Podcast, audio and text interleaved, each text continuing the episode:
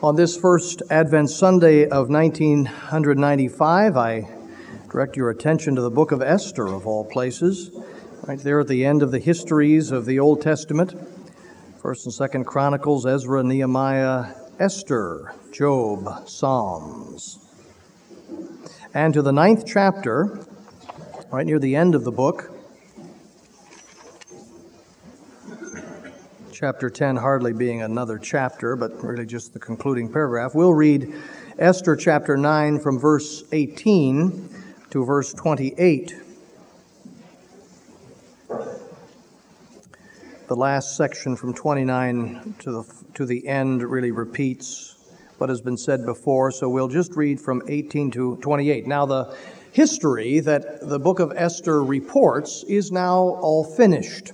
The great um, deliverance that God had wrought for his people um, from the plot of the wicked Haman, a courtier of the Persian king, and the remarkable way in which that deliverance was enacted.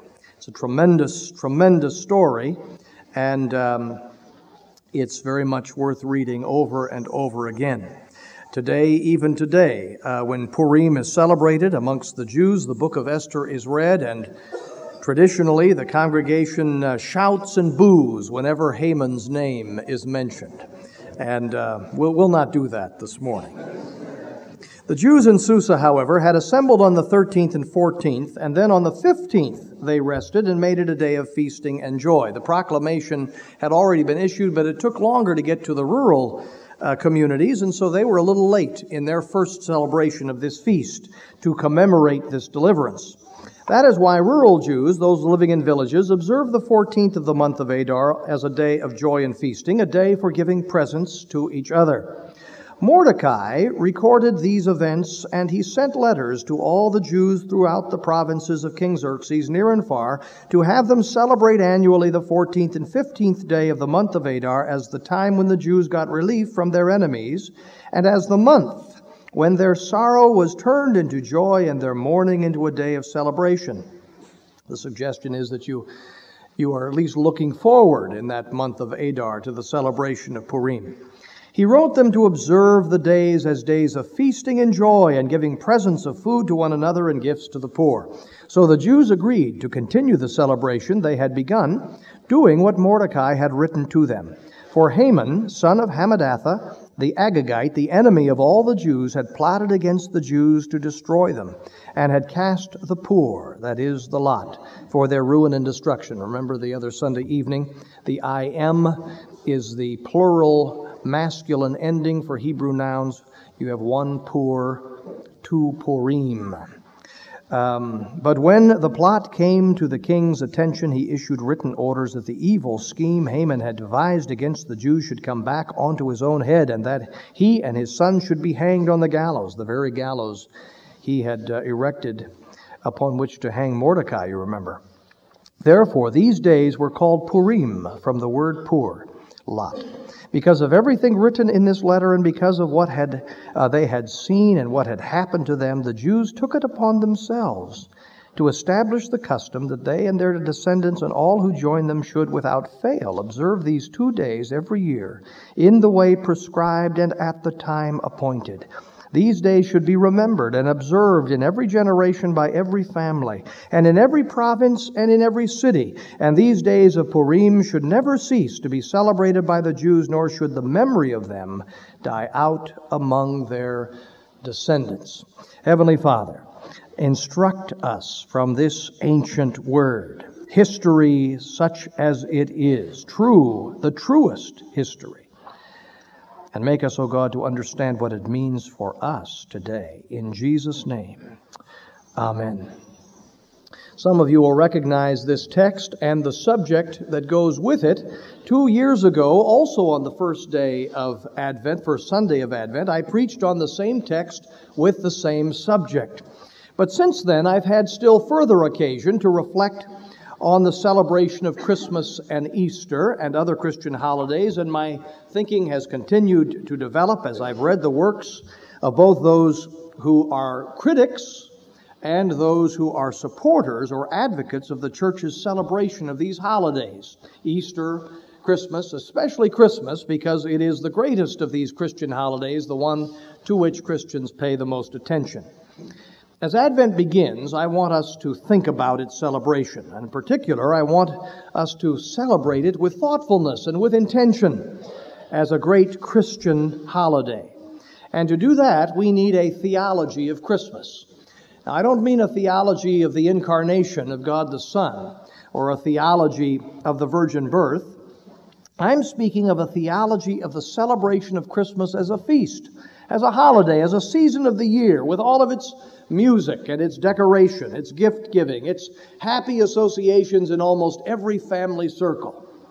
And I want, in developing that theology, also to think with you about the way in which the Bible teaches us our way of life, not only with regard to feasts and celebrations, but with regard to everything else as well. As I said, I have been thinking about this and have come to feel increasingly, more definitely than I did two years ago, that the celebration of Christmas is not simply allowed, it's not simply all right, acceptable, permissible, but that it is indeed biblical and necessary. But you're aware, perhaps, that many in our tradition through the centuries have not thought so. Puritans in general, Scottish Presbyterians uh, in the main, and others. Some of our own men still today feel very strongly that in the celebration of Advent and Christmas, the church is simply capitulating to the world. They argue that in celebrating this popular holiday, Christians are betraying the Lord with a kiss justifying their delight in the celebration of what is effectively a pagan holiday by overlaying the celebration with a thin veneer of Christian associations. They love not the Lord in Christmas, our friends argue. We love not the Lord in Christmas. We love Christmas, and we use the Lord to justify and to excuse that love. One of the young men who has gone from us into the ministry has an elder who feels strongly that the modern celebration of Christmas is not only not Christian, it is anti Christian. He will not have a Christmas tree in his house because he thinks it a pagan symbol. And this man is not alone. Many thoughtful Christians share his view of the matter. And their argument is not to be sniffed at. It has substance and it requires a careful response. The argument against the Christian celebration of Christmas comes generally in two parts. First, it's pointed out that the Bible nowhere commands Christians to celebrate Christmas, nowhere even mentions Christmas or any such celebration that might have gone by another name. So they argue Christmas is a human invention and therefore does not belong to the worship of God. For we in the Reformed Church believe and we do believe this in this church, that only that is to be done in the worship of Almighty God that has the positive sanction of Holy Scripture. As a church, we accept the truth of that position. God alone can teach us how He is to be worshiped. It is an act of high presumption to figure this out for ourselves and to go our own way. To invent our own approach to worshiping God is as much a violation of the second commandment as it would be to bow down to an idol. And the Bible teaches that clearly enough, emphatically enough, often enough. There should be no mistake about it. And it is true. The Bible never mentions Christmas. So, how then can we justify its celebration as part of our worship of God? How can we speak of Advent Sundays and Christmas Sundays? How can we justify the particular selection of hymns and choral music that we make at this time of year? How can we claim that what we are doing in giving and receiving gifts, in decorating Christmas trees in our living rooms, in lighting our homes, has any connection whatsoever with the birth of the Lord Jesus Christ? How can we claim that any of this pleases God? As a matter of fact, I am sure we are right to do these things, and that in fact the Scripture adds its own imprimatur to our Christmas celebration. I'll say it plainly I believe Christmas is a biblical obligation. Its manner of celebration is a matter of personal taste, perhaps. That is not a matter of commandment. But that it should be celebrated is, in my judgment, the clearest teaching of the Bible. For you see, while the Bible does not mention Christmas or Easter by name, it says very little about the worship of the church in the new epoch, as a matter of fact, in the New Testament. The Bible does teach us to remember and to celebrate with great feasts the central, the pivotal events in the history of our salvation as the people of God. Some of our friends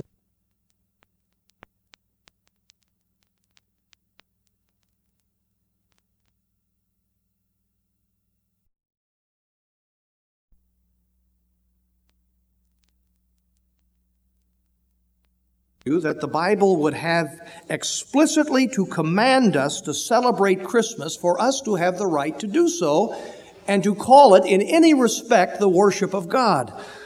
Now don't be too quick to dismiss these folk. At least they're taking the Bible seriously as the rule of our worship. Far too Christians, few, too, far too few Christians today are doing that, and the result has been disaster for Christian worship. But here is their mistake. I believe.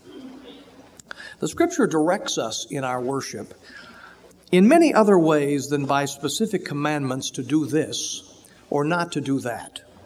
No commandment, for example, can be found that a Sabbath worship service is to include a sermon or even, interestingly, the singing of hymns.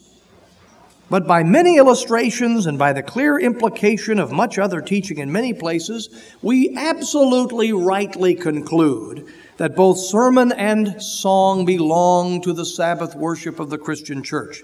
There is no command anywhere to include women and children in the celebration of the Lord's Supper. The only Lord's Supper we have described to us anywhere in the pages of the New Testament included 12 men around a table. And never anywhere are we told that that is not the rule for our celebration as well. But we are, of course, completely correct in our assumption that the Scripture, by many other teachings, directs us to include the entire membership of the church in that worship. Well, so it is with feasts and holidays in commemoration of the great moments in the history of our salvation. This is why I chose once again to read Esther 9 18 to 28. It is, I judge, the locus classicus for this question of feasts and holidays. The text that more than any other text in all of the Bible should direct our thinking concerning the celebration of Christmas or Easter or any other Christian holiday we may be thinking of. And the reason for that is this. God did not directly appoint the celebration of Purim. Now, Passover and Pentecost and Tabernacles were also feasts of Israel's annual calendar of worship, but God Himself had appointed and directed Israel to observe those holidays. But the Feast of Purim, the celebration and commemoration of God's deliverance of His people in Persia from a threat to their very existence, was the creation of the church itself, as we read pointedly in verses 18 and 27 and 31. There was nothing about this feast in the law of Moses. The Jews in Jerusalem and Judea would not even have known about it until some time later. No book of Holy Scripture commands its celebration, and yet in the Bible it is clearly regarded as a natural, a good, even a wonderful thing that an annual feast should have been appointed to commemorate this deliverance. And as we read in verse 27, this new feast became a religious obligation of the Jews by the dictate of the church. It was not in the law, but it was to be observed. What is more, perhaps even more important for our argument this morning, another such feast was instituted for the Jews between the time of Queen Esther and of the Lord Jesus and his life in the world. As you may remember, during the middle of the second century BC, the temple in Jerusalem was profaned by a king by the name of Antiochus Epiphanes, who had conquered Judea. As a result of the heroic resistance of a band of guerrilla fighters known as the Maccabees, finally Jerusalem was liberated and the temple was purified and rededicated. An annual feast was appointed to commemorate that God given deliverance as well. It was called the Feast of Dedication or the Feast of Lights, and it is the Jewish holiday we know today as Hanukkah, which is a Hebrew word meaning dedication. This too was a feast with no standing in the law of Moses. The church created it in commemoration of what God had done for her. But, and here is the most important point, our Savior Himself observed this feast, as we read in the Gospel of John, chapter 10, verse 22. No doubt he also observed Purim, and did so as a boy with the same childhood glee and anticipation with which our children look forward to Christmas today. Now, the simple logic of the scripture in all of this is this if the exodus from Egypt was remembered annually with a great feast, indeed, with two great feasts, God enshrining the connection between his great deliverances of his people and feasts to celebrate those deliverances in his own law, and if the deliverance of the Jews in Persia was celebrated annually with a great holiday, and if the victory God gave the Maccabees was commemorated each year with a feast, which the Lord Jesus himself observed, how much more should the people of God, how much more inevitable is it that the people of God should celebrate and commemorate the greatest event in the history of the world? the event that rescued all of the people of God in all places and all times from eternal death. It would be untrue. It would be unfaithful to the pattern which Holy Scripture has established for us not to celebrate annually the incarnation of the Son of God. For what is perfectly clear is that the Bible never tells us to stop doing what God's people were always doing in the old epoch, namely remembering the great events of their salvation with feasts and holidays. The commandment enshrined in all of this biblical teaching is that God's people should remember the history of salvation with feasts and celebrations. Second, the, crit- the critics of the church's celebration of Christmas argue that the accoutrement, the accompaniments of Christmas, are not Christian at all, but are pagan in their origin. The 25th of December was originally a Roman pagan holiday in, in worship of the sun. Christmas trees, lights, Santa Claus, and so on have no more to do with the birth of the Lord Jesus Christ than the Easter bunny has to do with the resurrection of the Son of God. And by accepting these things, so it is argued, we inject paganism into our worship of the Lord Jesus and we corrupt it. Well, that is a caution worth hearing. And we would all be better off if we got rid of Santa Claus and returned to St. Nicholas, the early Christian saint and martyr known for his love of children and generosity to children. The Feast of Tabernacles in the period of the Judges and afterwards became the most popular feast of the Israelite year because it fell at the same time as the great Canaanite New Year's festival. Both were fixed at the time of the autumn harvest of summer fruit.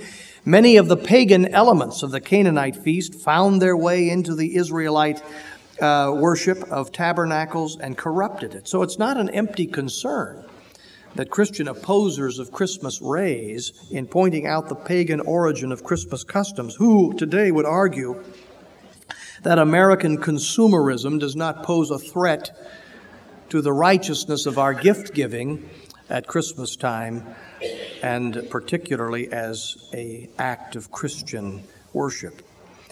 It should be said, however, as an aside, that some of the claims made for the pagan origin of various Christmas customs are by no means proven. Perhaps the colors red and green uh, come from ancient magic and fertility cults, but um, perhaps not. Um, they may come from holly and other things like that. Perhaps Christmas trees were originally Druid idols, but maybe they weren't.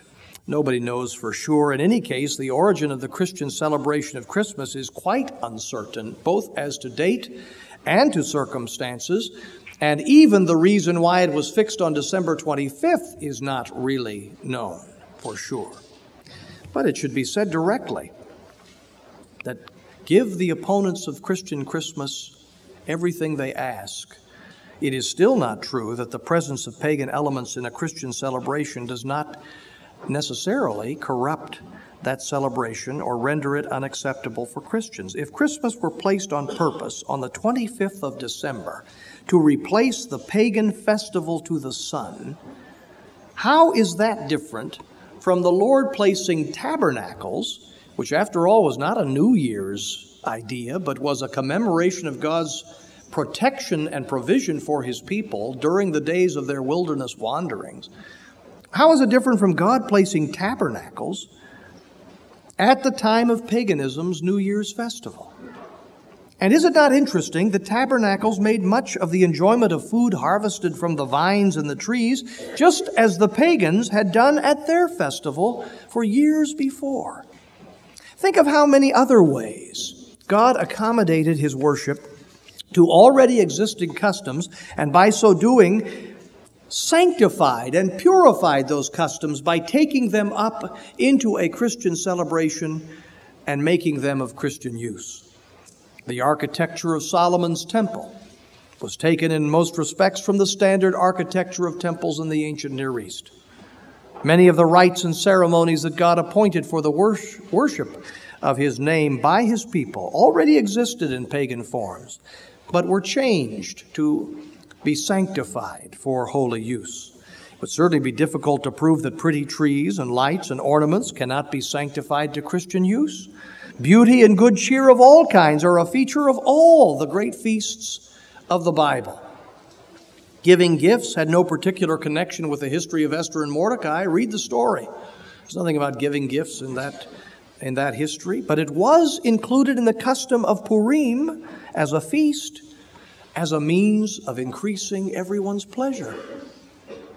It is one of the reasons we love God, that He gives gifts to men, as the scripture says. Everybody loves to give and receive gifts. It is an entirely Christian instinct to include the giving of our the giving and receiving of gifts as part of the celebration of the birth of the Lord Jesus Christ. You find it in Purim, you find it in the gifts given to the newborn king by the Magi from the east, you find it in St. Nicholas who gave gifts to children. To claim that pagan elements incorporated in Christian worship invalidate that worship is an argument that tells against biblical feasts as surely as it does against Christmas in our celebration of it today. What is more, it seems to suggest that pagans have a greater right to beautiful and charming things than Christians do, who are the sons and daughters of the one who made them. So, a justification for the celebration of Advent and Christmas as a biblical feast and as a part of that pattern laid down in Holy Scripture in many ways, both those that are appointed in the law of God and those which the church herself creates to remember, to commemorate, to celebrate God's great works for our salvation with feasts and holidays. But I want to conclude with the second half of a theology of the celebration of Christmas, namely its intentions, its benefits, its ends. We said that it was a commemoration and a celebration of what God has done, but to what end do we commemorate or celebrate that history? Let me just say two things. Many more things I'm sure could be mentioned. Let me say two. First, we should say that feasts such as Christmas and Easter, according to the Scripture, are to bear witness to ourselves and to the world of the historical events that are our salvation. This is certainly the point of Purim here. Our faith is a faith based on events in history. These things happened when Xerxes was the king of Persia. We know all about Xerxes. We know about his court. We know about the way in which proclamations were addressed. This actually happened. It happened just this way. No wonder there was a feast. Real people, real events on real days, just like these. If you'd had a camera, you could have captured it in film. And so it was for the Lord Jesus Christ, his birth, his sinless life, his death, his resurrection.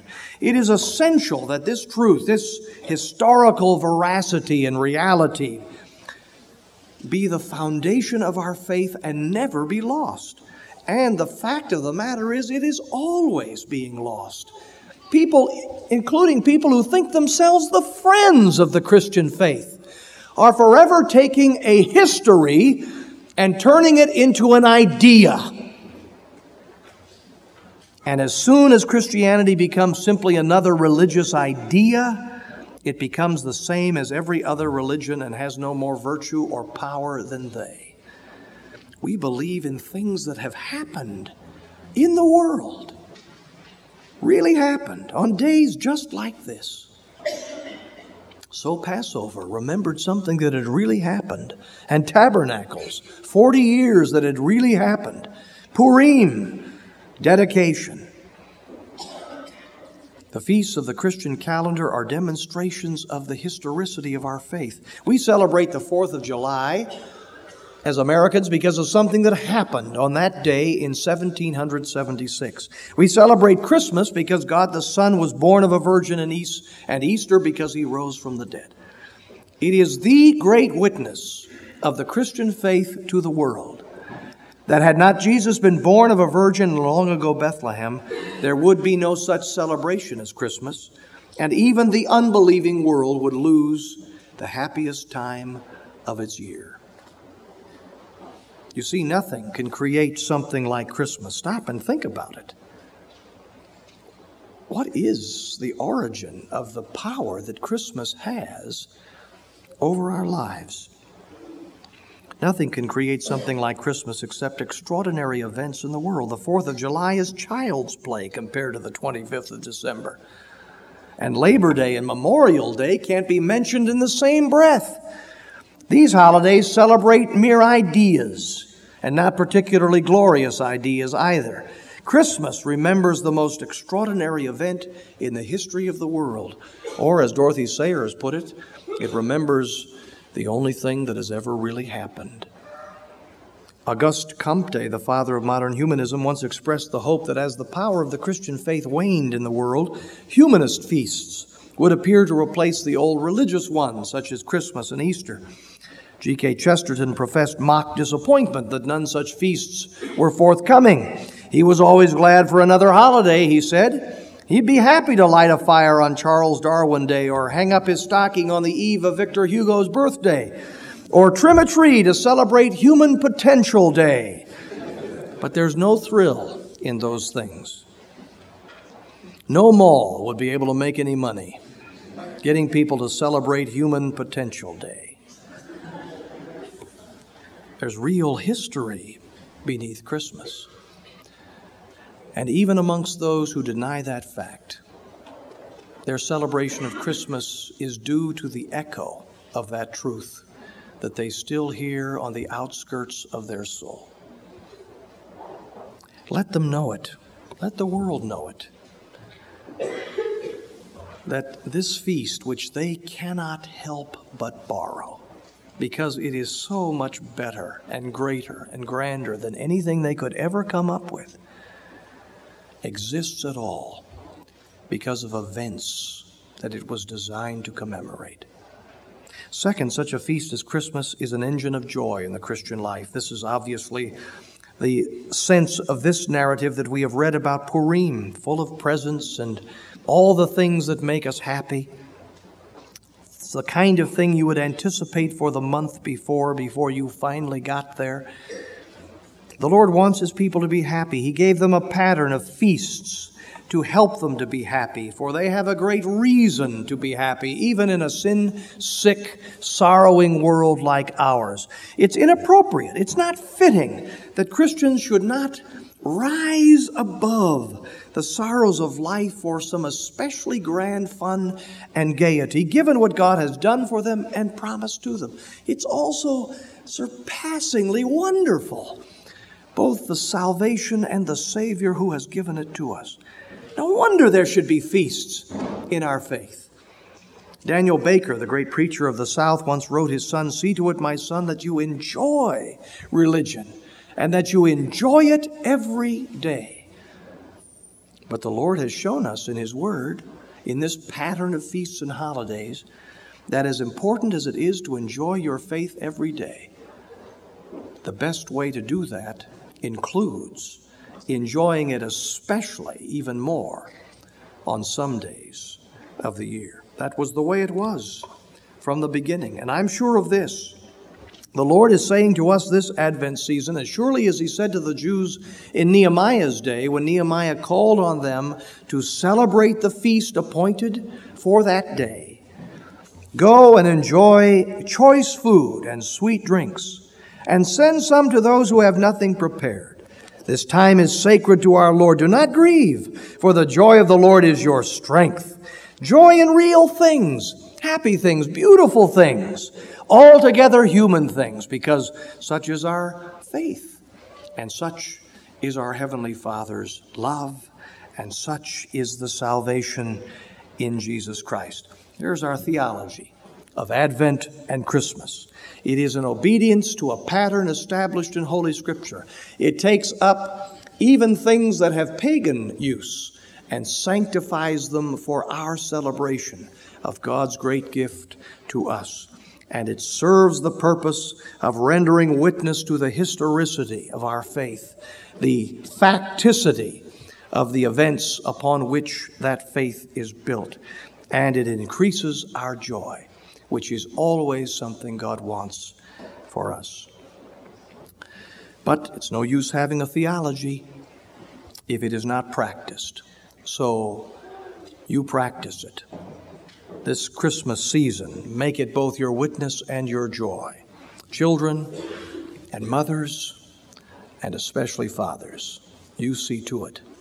And the joy of the Lord will be your strength as well. Amen.